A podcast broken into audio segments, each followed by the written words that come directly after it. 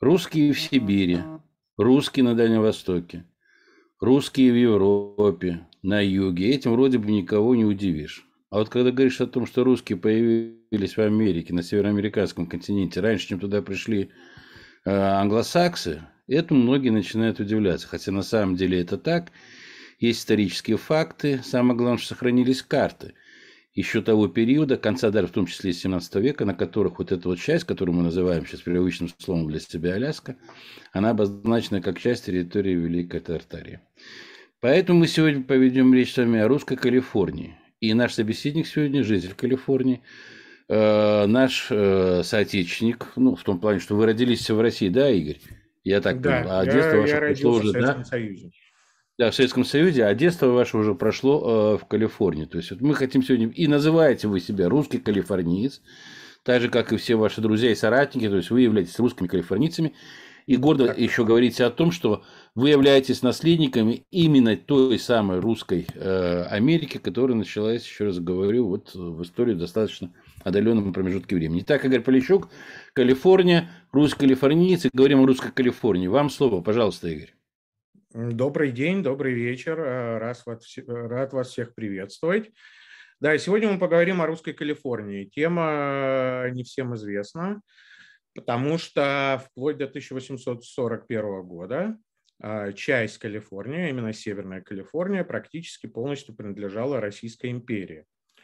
А, Калифорния русская, а, ну, понятие русской Калифорнии еще началось в 1803 году, когда первый раз русские доплыли до берегов Калифорнии. Тогда Калифорния полностью официально, во всяком случае по международному праву, принадлежала испанской колонии. Русские доплыли в Калифорнию а, за пушниной. То есть это было продолжение, в принципе, освоения и Сибири, и Аляски, и в конце концов Калифорнии. Почему русские приплыли в Калифорнию? Они приплыли за мехом калана. Калан – это а, морской бобер, а, который ну, очень э, дорого оценивался на рынке Китая. Вот. А почему? Именно из-за своего меха.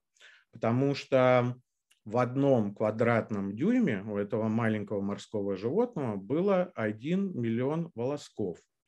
А, соответственно, это был очень теплый мех, и за него платили очень большую цену. Вот, например, а, одна шкурка могла в России купить приблизительно 10 коров.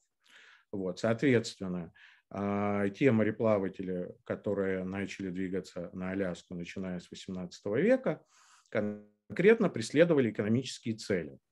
Вот. Значит, русские открыли Аляску в 1741 году. Это была экспедиция Витуса Беринга и Алексея Чирикова. И когда они добрались обратно в Россию через Охотск, откуда они отплыли, они, естественно, вот принесли вот э, такую вот замечательную новость, что вот очень много мехов, оказывается, вот э, водятся на берегах или возле берегов Аляски. Да? Вот. К сожалению, уже начиная э, где-то к началу XIX века, всех этих зверьков э, ну, постепенно э, истребили возле берегов Аляски. И тогда встал такой очень острый вопрос, ну а куда двигаться дальше э, за прибылью? А, и тут э, был такой случай, что в Русскую Америку, а тогда Русская Америка базировалась в городе Новоархангельске Ситке, вот, туда приплыл американский мореплаватель из Бостона. Вот, то есть это Атлантический океан. То есть сначала он должен был пересечь а, весь Атлантический океан и через Чили попасть в Тихий океан.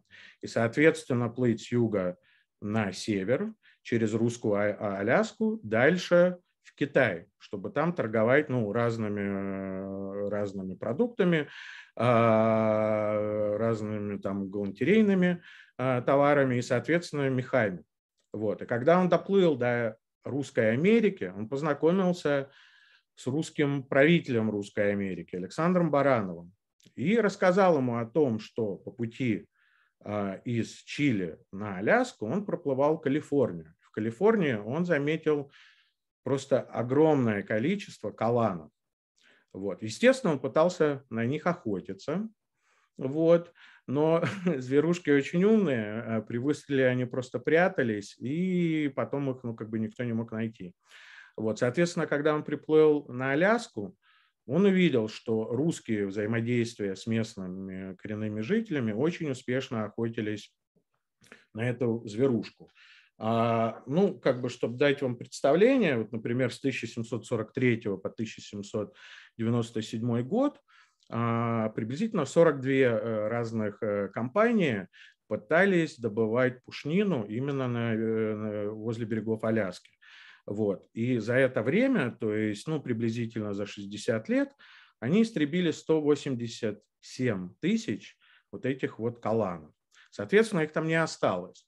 И вот этот э, американский э, мореплаватель, его звали Джозеф О'Кейн, предложил Баранову ну, такую как бы коммерческую сделку. Он предложил свой корабль э, и попросил, чтобы Баранов дал ему э, как бы в пользование коренных жителей, чтобы они могли охотиться на этих каланах. Значит, они очень успешно занимались охотой. Почему? потому что они использовали байдарки, а, то есть двухместные такие каяки, а, тихо очень подплывали к каланам и использовали такое своеобразное копье, чтобы убить этого животного. На конце копья была такая веревочка, то есть когда, когда калан был э, ранен и нырял вглубь э, ну, там, бездны, они его просто вытаскивали э, за эту веревочку, вот, потом разделывали, естественно, эту шкурку а, и доставляли сначала ее э, в ситку, то есть Новоархангельск, и потом дальше они доставляли эти шкуры в кантон. Почему в кантон? Кантон – это приблизительно, где сейчас находится Гонконг. Потому что китайцы э, в то время, да, то есть это 18 век, они разрешали торговлю западными странами, конкретно с англичанами и британцами, именно в Кантоне. Русские должны были сначала доставлять эту пушнину через Охотск э, на там, повозках, санях э, до Иркутска, а дальше они ее везли на юг, э, ближе к границе к Монголии, в город Кяхту. Вот. Ну, не город, это был такой торговый, торговая точка. Вот. И там они продавали эту пушнину. Значит, взамен они брали ну, бартер был, да, то есть взамен они брали какие-то там продукты, продовольствие, шелк, а, ну, я не знаю, там очки, иглы, ножницы, то есть абсолютно все, что надо было как бы по повседневной жизни обитателям Америки, Европы и не только.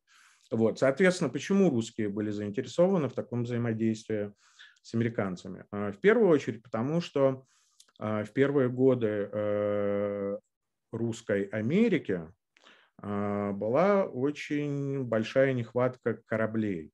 А так как российская американская компания, которая была основана в 1799 году а, Павлом I да, при покровительстве Министерства финансов и морского флота, вот. А, естественно, у них все-таки не хватало кораблей именно по одной простой причине, потому что ну, как бы верфи были все или в Кронштадте, или где-нибудь там на юге, в каком-то Таганроге.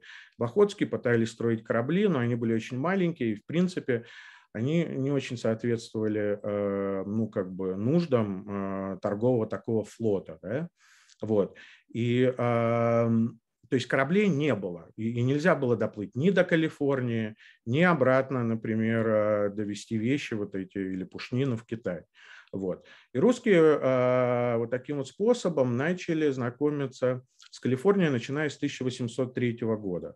Э, испанцы, которые контролировали эту территорию, э, у них была такая очень своеобразная политика, чтобы контролировать торговлю между Азией э, и э, Новым Светом, они запретили иностранным кораблям входить в их порты. Соответственно, русские занимались а, с американцами ну, такой своеобразной контрабандой. То есть они охотились на каланах а, в предбрежной зоне, зоне Калифорнии. То есть каждый раз, если они пытались зайти, например, в реки калифорнийские, очень часто их арестовывали испанцы, а, держали их в плену и обычно потом за какой-то выкуп им отдавали обратно рус, э, русским. Но это длилось иногда пару лет, и не всех возвращали обратно. Вот, то есть знакомство Калифорнии русскими мореплавателями началось в 1803 году.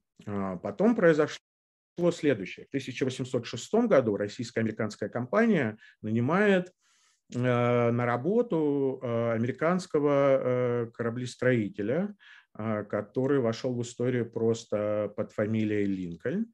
И вот этот э, товарищ или господин Линкольн за три года успел построить три достаточно таких больших э, кораблей, да, то есть там водоизмещение было в районе 200 тонн. Да, это были большие достаточно корабли, не маленькие боты, которые до этого в основном использовались российской и американской компанией. И уже когда вот эти корабли были построены, их было три штуки, Русские уже э, могли сами, в принципе, доплыть э, до берегов Калифорнии и, соответственно, э, не рассчитывать или не делиться доходом с американскими товарищами. Вот. И начиная эм, вот с 1809 года русские мореплаватели, конкретно под командованием Ивана Кускова, который потом основал Форт Росс, они начали расследовать предбрежную зону Калифорнии, чтобы именно основаться там. Почему? Потому что три года ранее, а, после первого кругосветного плавания а, Крузенштерна и Лисянского, а, Николай Рязанов, который был как раз вот в этой э, экспедиции, он оказался в Русской Америке. И Получилось так, что в 1806 году население Аляски, они находились на грани вымирания, потому что, во-первых, была вспышка цинги, а во-вторых, не хватало продовольствия. Почему? Потому что русские колонии на тот момент в основном снабжались из Иркутска. То есть Иркутском, из Иркутска продовольствие доставлялось до Охотска, на Охотские грузили на маленькие боты и через Оливудские острова их довозили дальше э, ну, в русские колонии. Но очень часто э, эти корабли как бы терялись пути э, и ну, не доставляли нужную провизию Новоархангельск, Ситку или там на Кадиак или другие русские поселения.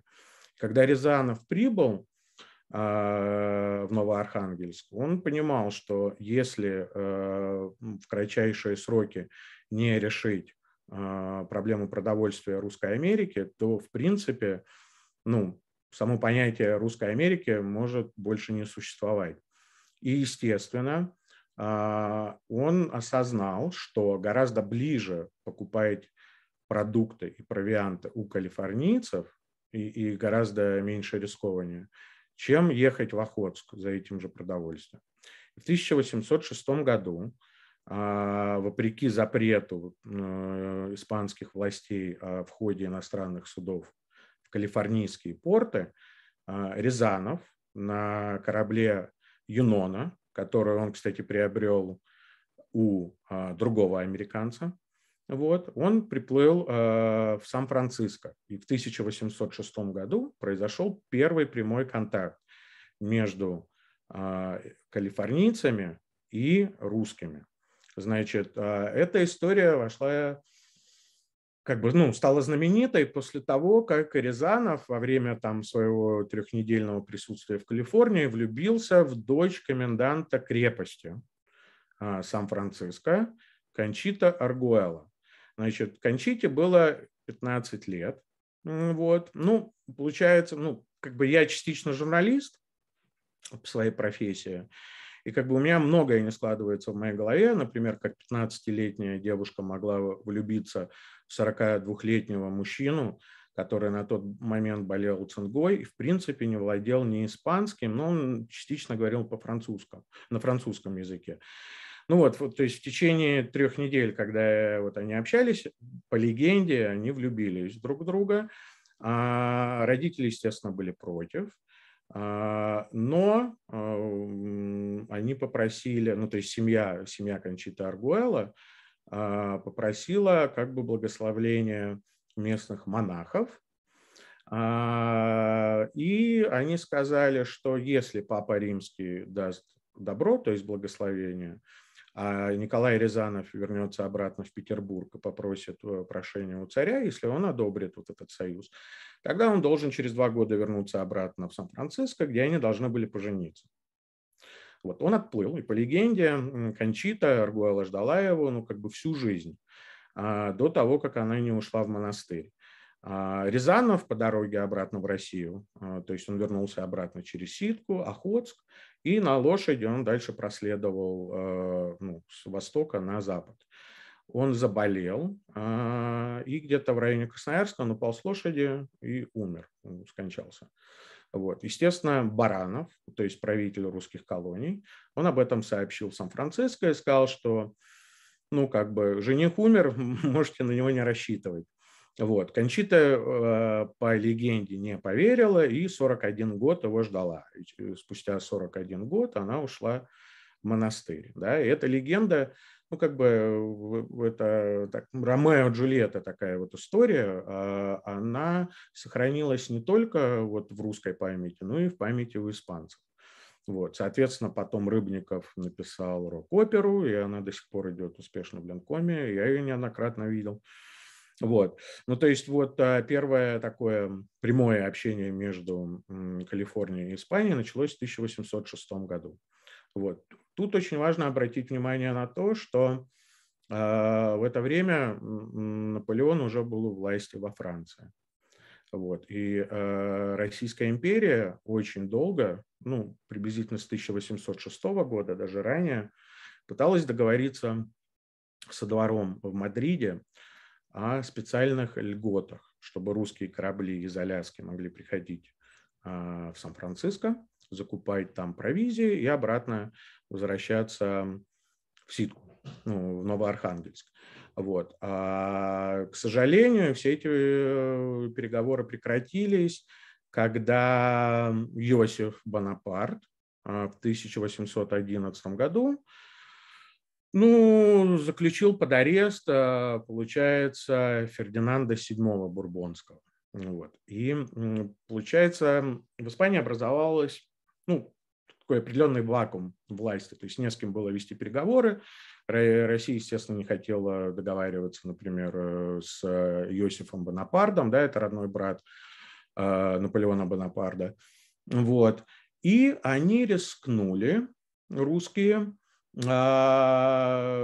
основаться в Калифорнии как бы вот как часть российско-американской компании. Это все произошло после а, трех лет экспедиций, а, которые были основаны на правах, которые давала Хартия российско-американской компании. Значит, Хартия российско-американской компании, одна из глав говорила, что, ну, гласила, что русская, русская американская, российско-американская компания имела право на открытие новых земель, если те земли не принадлежали другому европейскому государству. То есть надо было понять, э, северная часть Калифорнии принадлежит государ... Э, испанцам или нет.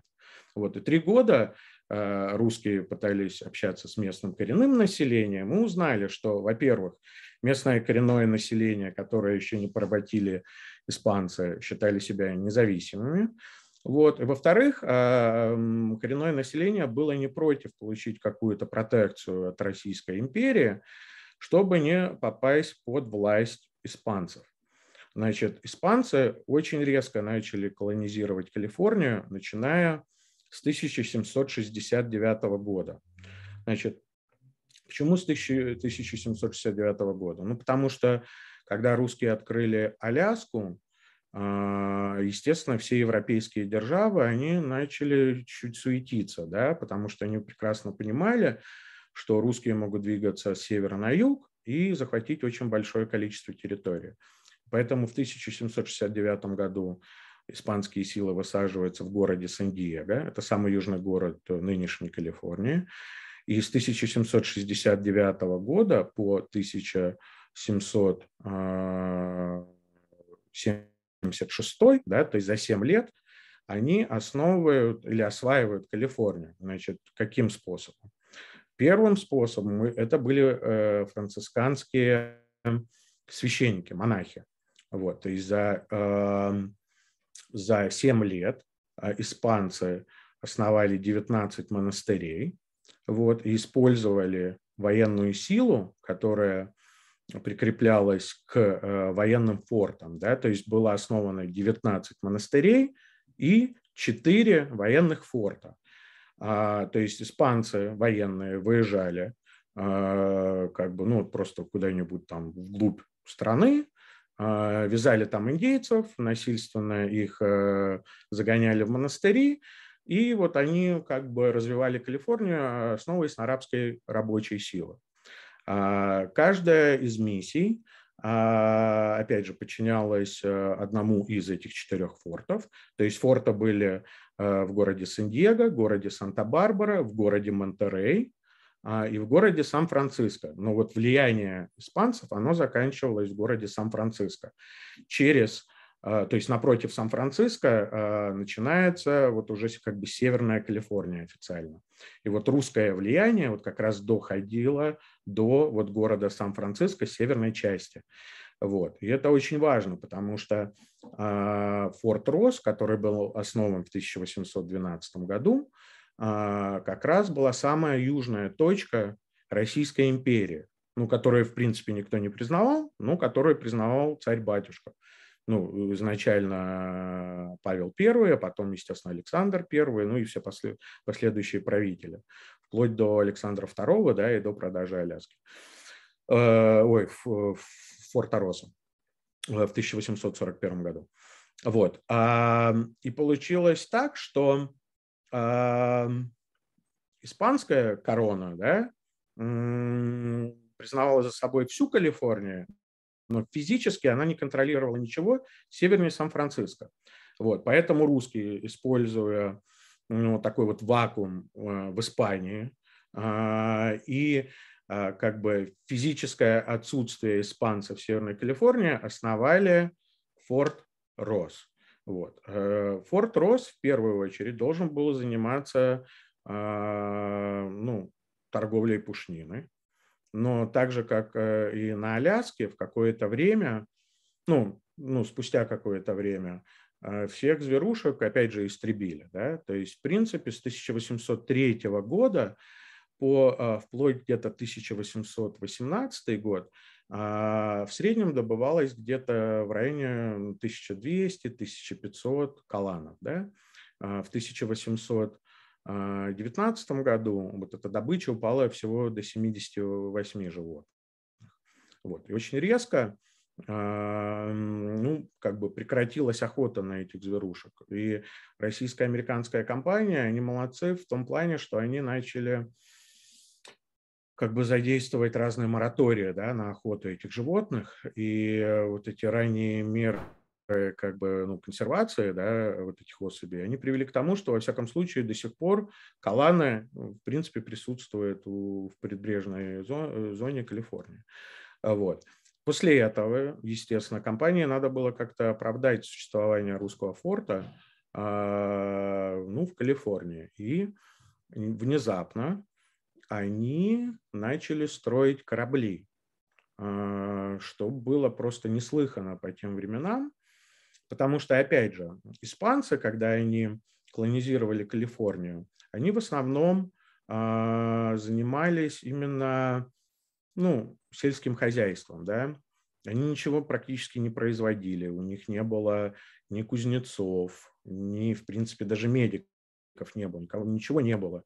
Вот, то есть они использовали рабскую рабочую силу местного коренного населения, а, и, соответственно, у них было достаточно много и, и, и, и всяких продуктов, и, соответственно, очень много скота. Вот. А, и они очень сильно, например, удивились, когда вдруг внезапно начали строить э, корабли. Э, и вдруг помимо кораблей начали русские строить мельницы, начали рубить лес и изготавливать дома, которые они потом разбирали по доскам и доставляли уже в разобранном виде э, вот эти вот дома тем же самым испанцам. Причем они не только торговали на Калифорнии, они торговали гораздо южнее, да, то есть доходило до Чили, и даже иногда южнее. Да? То есть русский лес из Калифорнии служил таким стройматериалом для многих испанских колоний, то есть не только Мексика и не только Чили, но даже иногда до Аргентины это все доходило.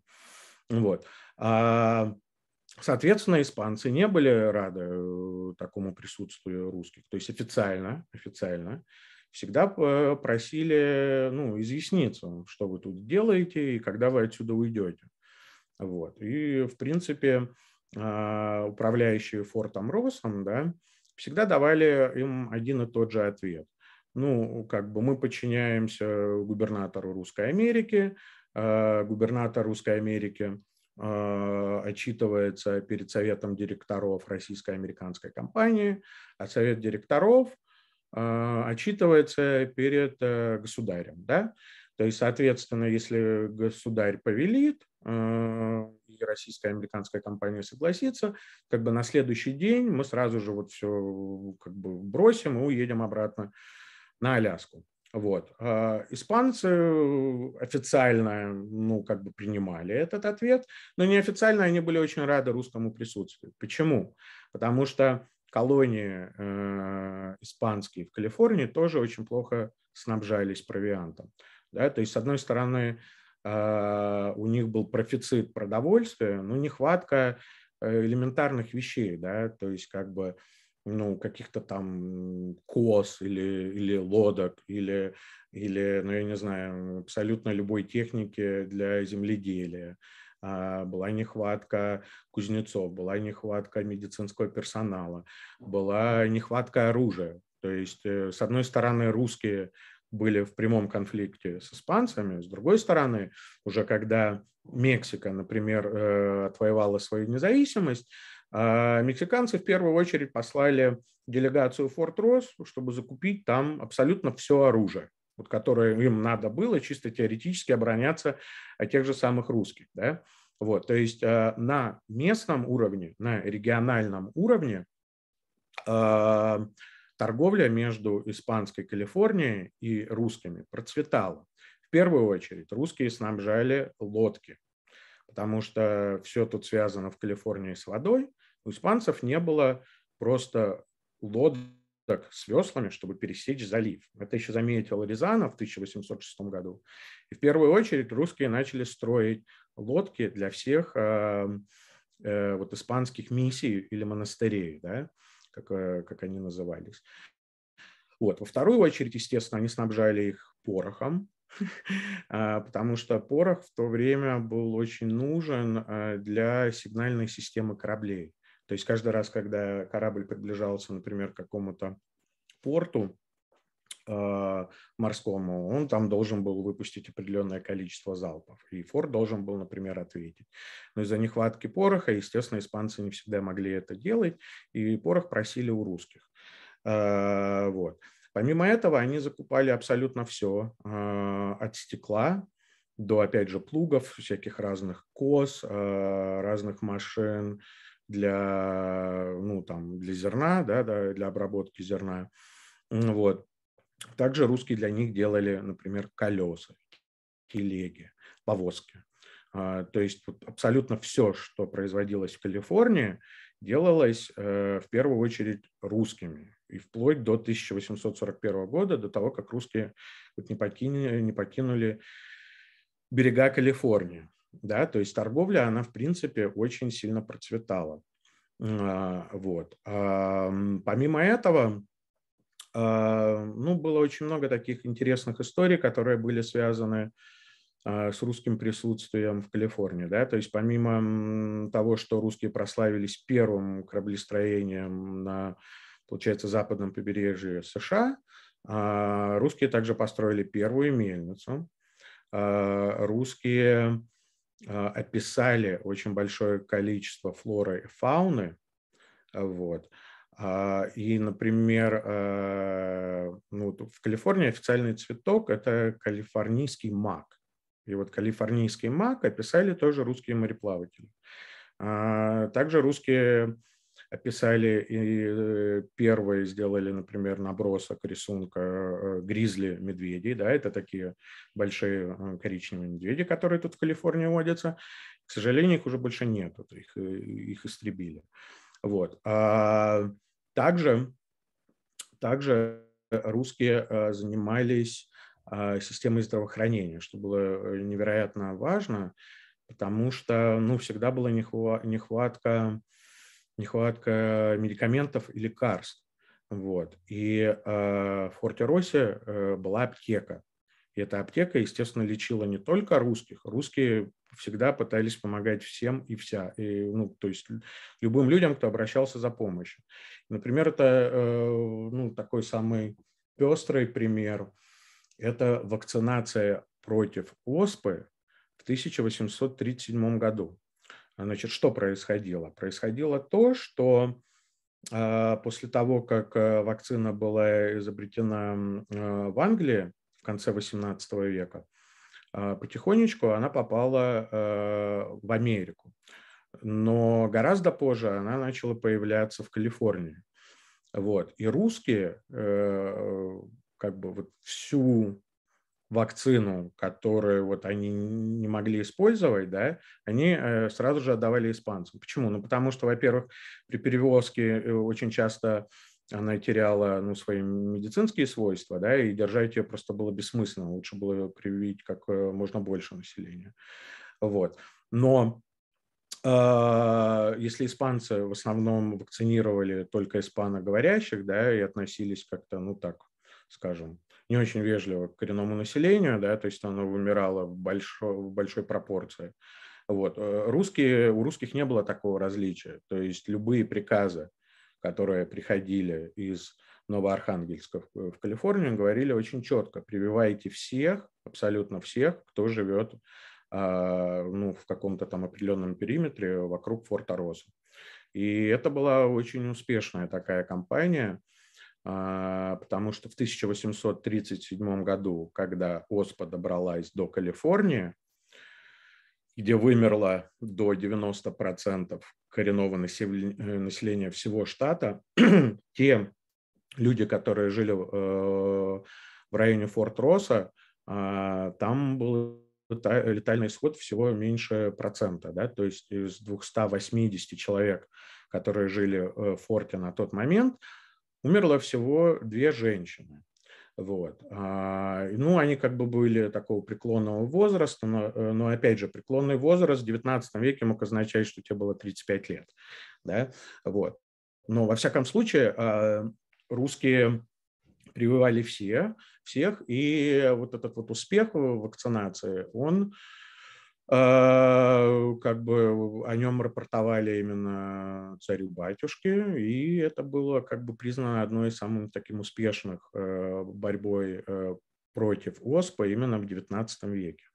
Вот. А также русские, например, отличались таким очень добрым подходом к коренному населению, да, потому что в отличие от испанцев, которые загоняли насильственно в испанские францисканские миссии всех вот этих бедных индейцев, э, которых сначала заставляли учить э, латынь, а потом учить как, ну, испанский язык, и все это было очень сложно, их заставляли молиться три раза в день, все происходило по звонку. Вот. А в Форте-Росе был совсем другой подход. То есть подход был элементарный. Э, вы можете сохранять свой язык, свою культуру, можете а, делать абсолютно все, что вам угодно, ну только как бы не трогайте нас, да, давайте существовать в мире, чтобы у нас был порядок, вот, и, соответственно, ну, такого вот сильного подхода к коренному населению не было. А, то есть Форт Росс изначально, когда он был основан, он был основан, а, ну, как, как сказать, на скале, вот, и вокруг этой скалы образовалось таких как бы три общины. То есть а, высшее правление форта а, жило внутри самой крепости, вот, и там же жили одинокие а, русские мужчины да, в бараках.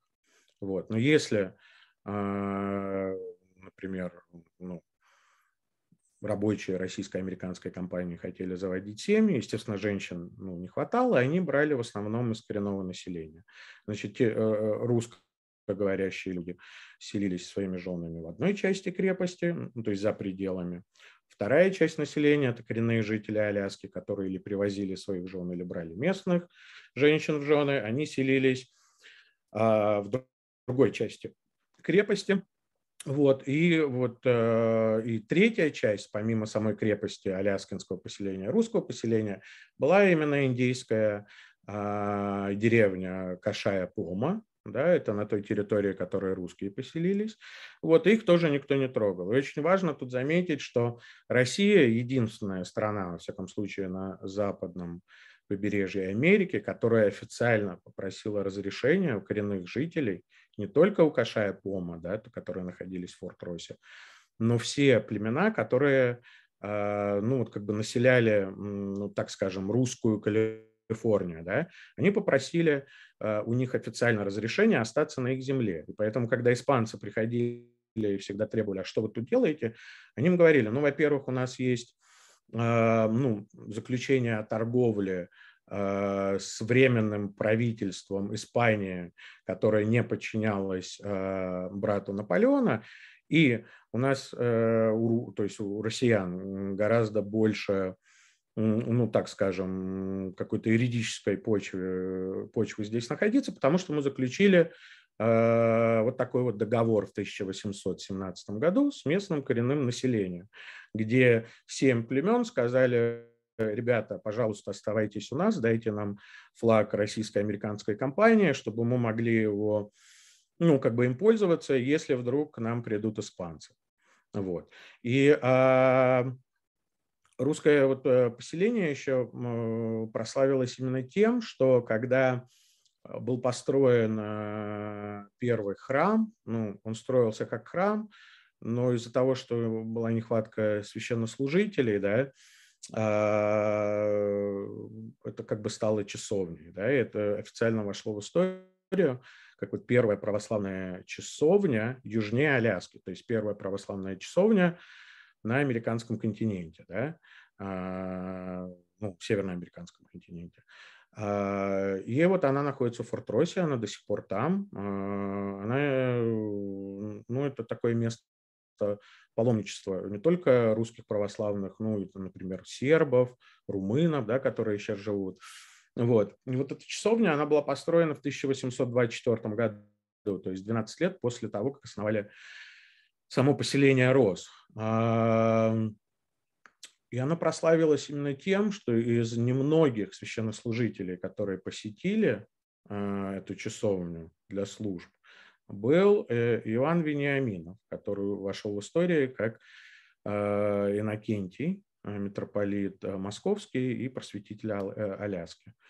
Вот. А, и до сих пор именно, именно в честь его памяти, ну и не только его памяти, люди ну, стекаются э, в эту часовню и проводят там службу. Но опять же, а, православная церковь никогда никого не заставляла креститься э, насильно. И в основном крестились те э, женщины коренного населения, которые были замужем или за российских представителей российско-американской компании, или аляскинского коренного населения, потому что православие в Аляске появилось в 1794 году, когда из Валама приехало 9 священников. Вот. И, но ну, в основном они проповедовали на Аляске, да, и до Калифорнии ну, как бы дела особенно не доходили. Вот. И вот русская Калифорния, она просуществовала вплоть до 1841 года, когда российско-американская компания решила продать эти земли.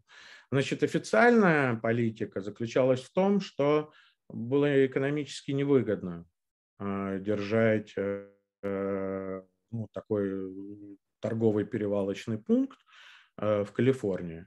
Но мне кажется, во всяком случае, то, что я успел изучить, а, русские решили избавиться от а, калифорнийских владений ну, по многим причинам, но в первую очередь из-за того, что не могли получить международного какого-то ну, официального одобрения да, присутствия русских в Калифорнии. И надо также подчеркнуть, что вплоть до Октябрьской революции 17 года Россия и Америка очень дорожили своими э, отношениями. Они были самыми, самыми дружескими отношениями между как бы всех европейских держав. Да? Вот. И а, американцы, начиная с 1830-х годов, начали проявлять очень богатый интерес конкретно в Калифорнии. То есть сначала они пытались уже у мексиканского правительства, которое официально как бы ну, себе подчинила Калифорнию с 1821 года. Сначала они хотели выкупить а, только город Сан-Франциско и залив Сан-Франциско а, за 5 миллионов долларов в 1835 году. Мексиканцы отказались. Два года спустя Конгресс собрал военную экспедицию посетить вот как раз западное побережье США. И вот эта э, экспедиция, возглавляющая ну, которая была возглавляема э, военными, она а, попала в Форт Росс в 1837 году, то есть два года спустя после э, первого предложения выкупить э, Сан-Франциско. И в этом же году, в 1837 году, а, был сделан целый отчет русской крепости Конгрессу, а, где уже ну, русская корона, в принципе, начала понимать, что американцы очень э, стремительно двигаются в Калифорнию. То есть у них было такое понятие manifest destiny, к сожалению, я не знаю, как это по-русски звучит, но это идея о том, что э, от востока до запада э, вся Америка должна принадлежать американцам. А в 1820 году еще была Джеймс Монро, да, провозгласил доктрину Монро, которая объявляла о том, что все европейские страны э, должны как бы ну, исчезнуть из нового света. Вот. И, соответственно, чтобы не входить в конфликт с американцами, э, русские в какой-то момент просто поняли, что надо продавать э, свои владения в Калифорнии. Почему? Потому что, чтобы контролировать всю Северную Калифорнию, нужна была военная сила ну, чтобы был там паспортный контроль, например, да, а в Форте Росси никогда не было больше 300 человек. Контролировать гигантский э, отрезок территории с 300 поселенцами, где больше половины женщин, ну, просто было невозможно. Да? А чтобы прислать войска, значит, надо было получить какое-то всемирное признание, да? А, закреплением этой земли за русской короной. Ну, вот. Этого признания не получили. Не получили. Почему? А, ну, потому что, опять же, Мексика не хотела делиться своей территорией, а, Испания уже больше не контролировала, а Россия не признавала Мексику до 1870-х годов. То есть они не могли вести с, ним, с ними эти э, договоры. В 1841-м а, все продали некому гражданину Джону Саттеру, который потом основал э, столицу Калифорнии Э, город Сакраменто. Причем э, вся сделка произошла э, просто, ну, как скажем, там был какой-то определенный кодекс чести, да, то есть ему отдали все владения под кредит, без любого залога, и Сатор должен был выплатить всю сумму в течение пяти лет. Он задержался своими выплатами, русские ему это все простили, и он все-таки выплатил все а, где-то спустя 11 лет, но нарушив, в принципе, э, изначальный договор, который был подписан. Значит, э, судьба этого договора э, очень долго оспаривалась, потому что была такая там заметка в этом договоре, то есть если вовремя Сатор не выплачивает всю сумму, русские могут вернуться обратно а, и ну, получить обратно Форт Росс, и помимо Форта Росса получить город Сакраменто, ну, который вот основал Саттер и который потом стал столицей Калифорнии. И русские это опять же не сделали, причины абсолютно разные, но в первую очередь потому, что Единственная возможность была это сделать, это до 1850 года, когда Калифорния еще не вошла в состав США. После 1850 года это просто было невозможно. Вот. И, а, и э, когда вот было открыто золото, как раз э, золото было открыто на, на территории, которую контролировал Сатор. Вот. И русские сразу же приплыли, причем приплыли геологи, не просто там какие-то кладоискатели, приплыли серьезные ученые. Намыли очень много золота буквально за очень короткий срок. Естественно, они вернулись обратно э, в Новоархангельск и сделали официальный доклад в Петербурге. Вот. Но почему-то, опять же, вот э, русская корона, она как-то не, не очень стремилась вот основать Калифорнию, хотя были все, в принципе, предпосылы э, это сделать, и ну, почему-то русские от этого отказались. Вот. Ну вот, в принципе, такая вот краткая история русской Калифорнии, она до сих пор длится. И, в принципе, я готов ответить на все ваши любые вопросы. У меня вопрос географический. А, испанцы как туда попали? Переплыли Атлантику через Мексиканский залив и по э, Рио-Гранта дальше по реке? Физически как они туда приплыли? Физически э, испанцы приплыли э, через Мексику по Тихому океану. А, в Мексике они основались в начале XVI века, и они контролировали так называемый путь из Алькапулька до Филиппин, до Манилы. То есть они не через Атлантику, а через... Не, ну сначала, естественно, они, они плыли через Атлантику, обогнув Чили, и шли а, вот так вот потихонечку наверх. Вот. Но их, их влияние, в принципе, до 1769 года не распространялось севернее города Алькапулька, вот, Мексики. Вот. И уже в 1769 они доплыли, это называлось Баха, Калифорния, вот, они доплыли до Сан-Диего и потихонечку начали двигаться на север. Вот. Значит, миссии были основаны не совсем на побережье, да, то есть а, там был такой расчет, что а, каждая миссия должна была быть расположена, то есть этот испанский монастырь, приблизительно день пути на лошади, да, то есть это было задумано именно из-за того, что если было, например, какое-то восстание, чтобы можно было очень быстро подтянуть а, каких-то военных из одного монастыря, но самое главное потянуть военных из а, военных фортов, да, которые обслуживали э, вот эти миссии именно с военной точки зрения, то есть контроль, доминация местного населения. Вот. А, и русские так же самое достигли Америки на кораблях, просто с севера на юг. У меня еще вот какой вопрос. Мой младший сын, он сейчас школу заканчивает. А я когда с ним разговариваю, Максим, слушай, вот если вот куда бы ты хотел в первую очередь э, ну, в мире поехать? Он прямо сразу с уверенностью в Лос-Анджелес. В связи с этим вопрос. Он что, в какой-то прошлой жизни мой сын был там, это в русской Калифорнии, а, или э, этот город чем-то притягивает?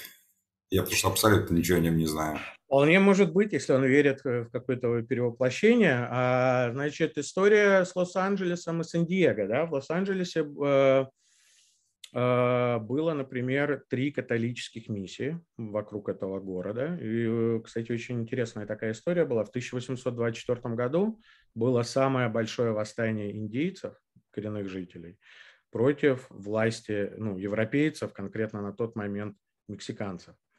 Интересная история заключается в том, что восстало вот эти три францисканские миссии.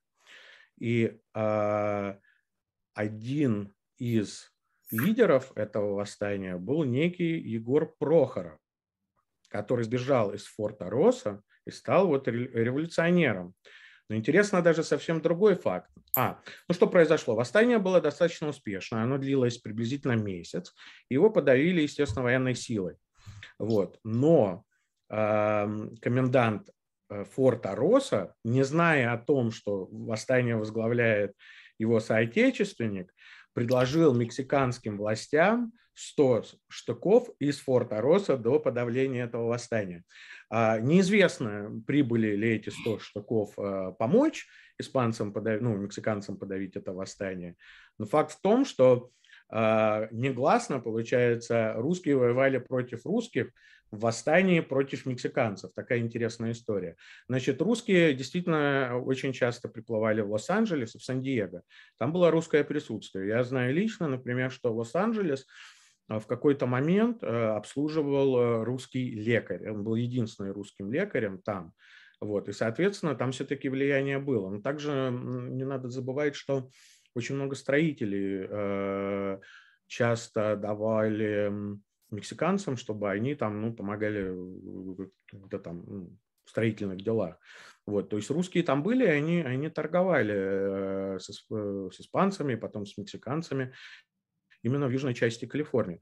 Мало того, русские, когда они основывали новые земли, они закапывали металлические плиты где говорилось, что это земля русского владения. Например, три плиты таких было закопано в Северной Калифорнии. Их до сих пор никто найти не может, помимо Аляски. Да? Также русские раздавали специ... специальные медали, на которых было написано «Союзная Россия». Серебряные медали. Их очень мало. До сих пор, ну, я не знаю, где они находятся. Я знаю одна медаль в ГИМе, да, то есть э, на Красной площади в Государственном историческом музее, а в Америке их вообще не сохранилось. Сохранилась одна золотая медаль, а, которая была вручена гавайскому королю в 1804 году, когда русские э, на Надежде и Неведа во время первой кругосветки доплыли до Гавайских островов. Вот. Поэтому русское присутствие, оно было в Калифорнии. И недавно, вот я не зря говорю о этих предметах, атрибутах, да, а, как бы русского владения или там э, союзные какие-то племена, потому что в Сан-Диего там есть э, такой остров Коронадо, это, это военная база США. Там до сих пор стоит э, ну, как бы погранфлот американский. И адмирал, один из адмиралов в 1970 году у себя во дворе нашел металлический российский герб закопанный. Вот. И то есть это, это означало то, что русские, которые изначально, кстати, начали знакомиться с Калифорнией, как раз возле берегов Лос-Анджелеса и возле берегов э, Сан-Диего. Судя по всему, еще до, до этих плит они также пытались обозначить свое присутствие именно на островах. Они не могли заходить на материк, да, они пытались обозначить э, свое присутствие вот какими-то такими вот физическими вещами. И вот этот герб, который там начало 19 века, да, вот его недавно, недавно нашли, да, то есть вполне может быть, что э, ваш русский сын как-то, ну, не знаю, чувствует какую-то связь с русской Калифорнией и частично с Лос-Анджелесом. Вот. Ну, я бы не советовал ехать в Лос-Анджелес. Там не очень. Не, не поедем. Александр Карлович, у нас время осталось а, поблагодарить Игоря. Включаем. Спасибо вам большое за беседу. Я всегда рад э, рассказать о, о, о, о русских в Калифорнии и не только. Александр Карлович, микрофон выключен. А, извини, пожалуйста, да. Спасибо большое, Игорь. Очень интересно, познавательно. Э, надеюсь на новые встречи. Взаимно. Спасибо вам большое.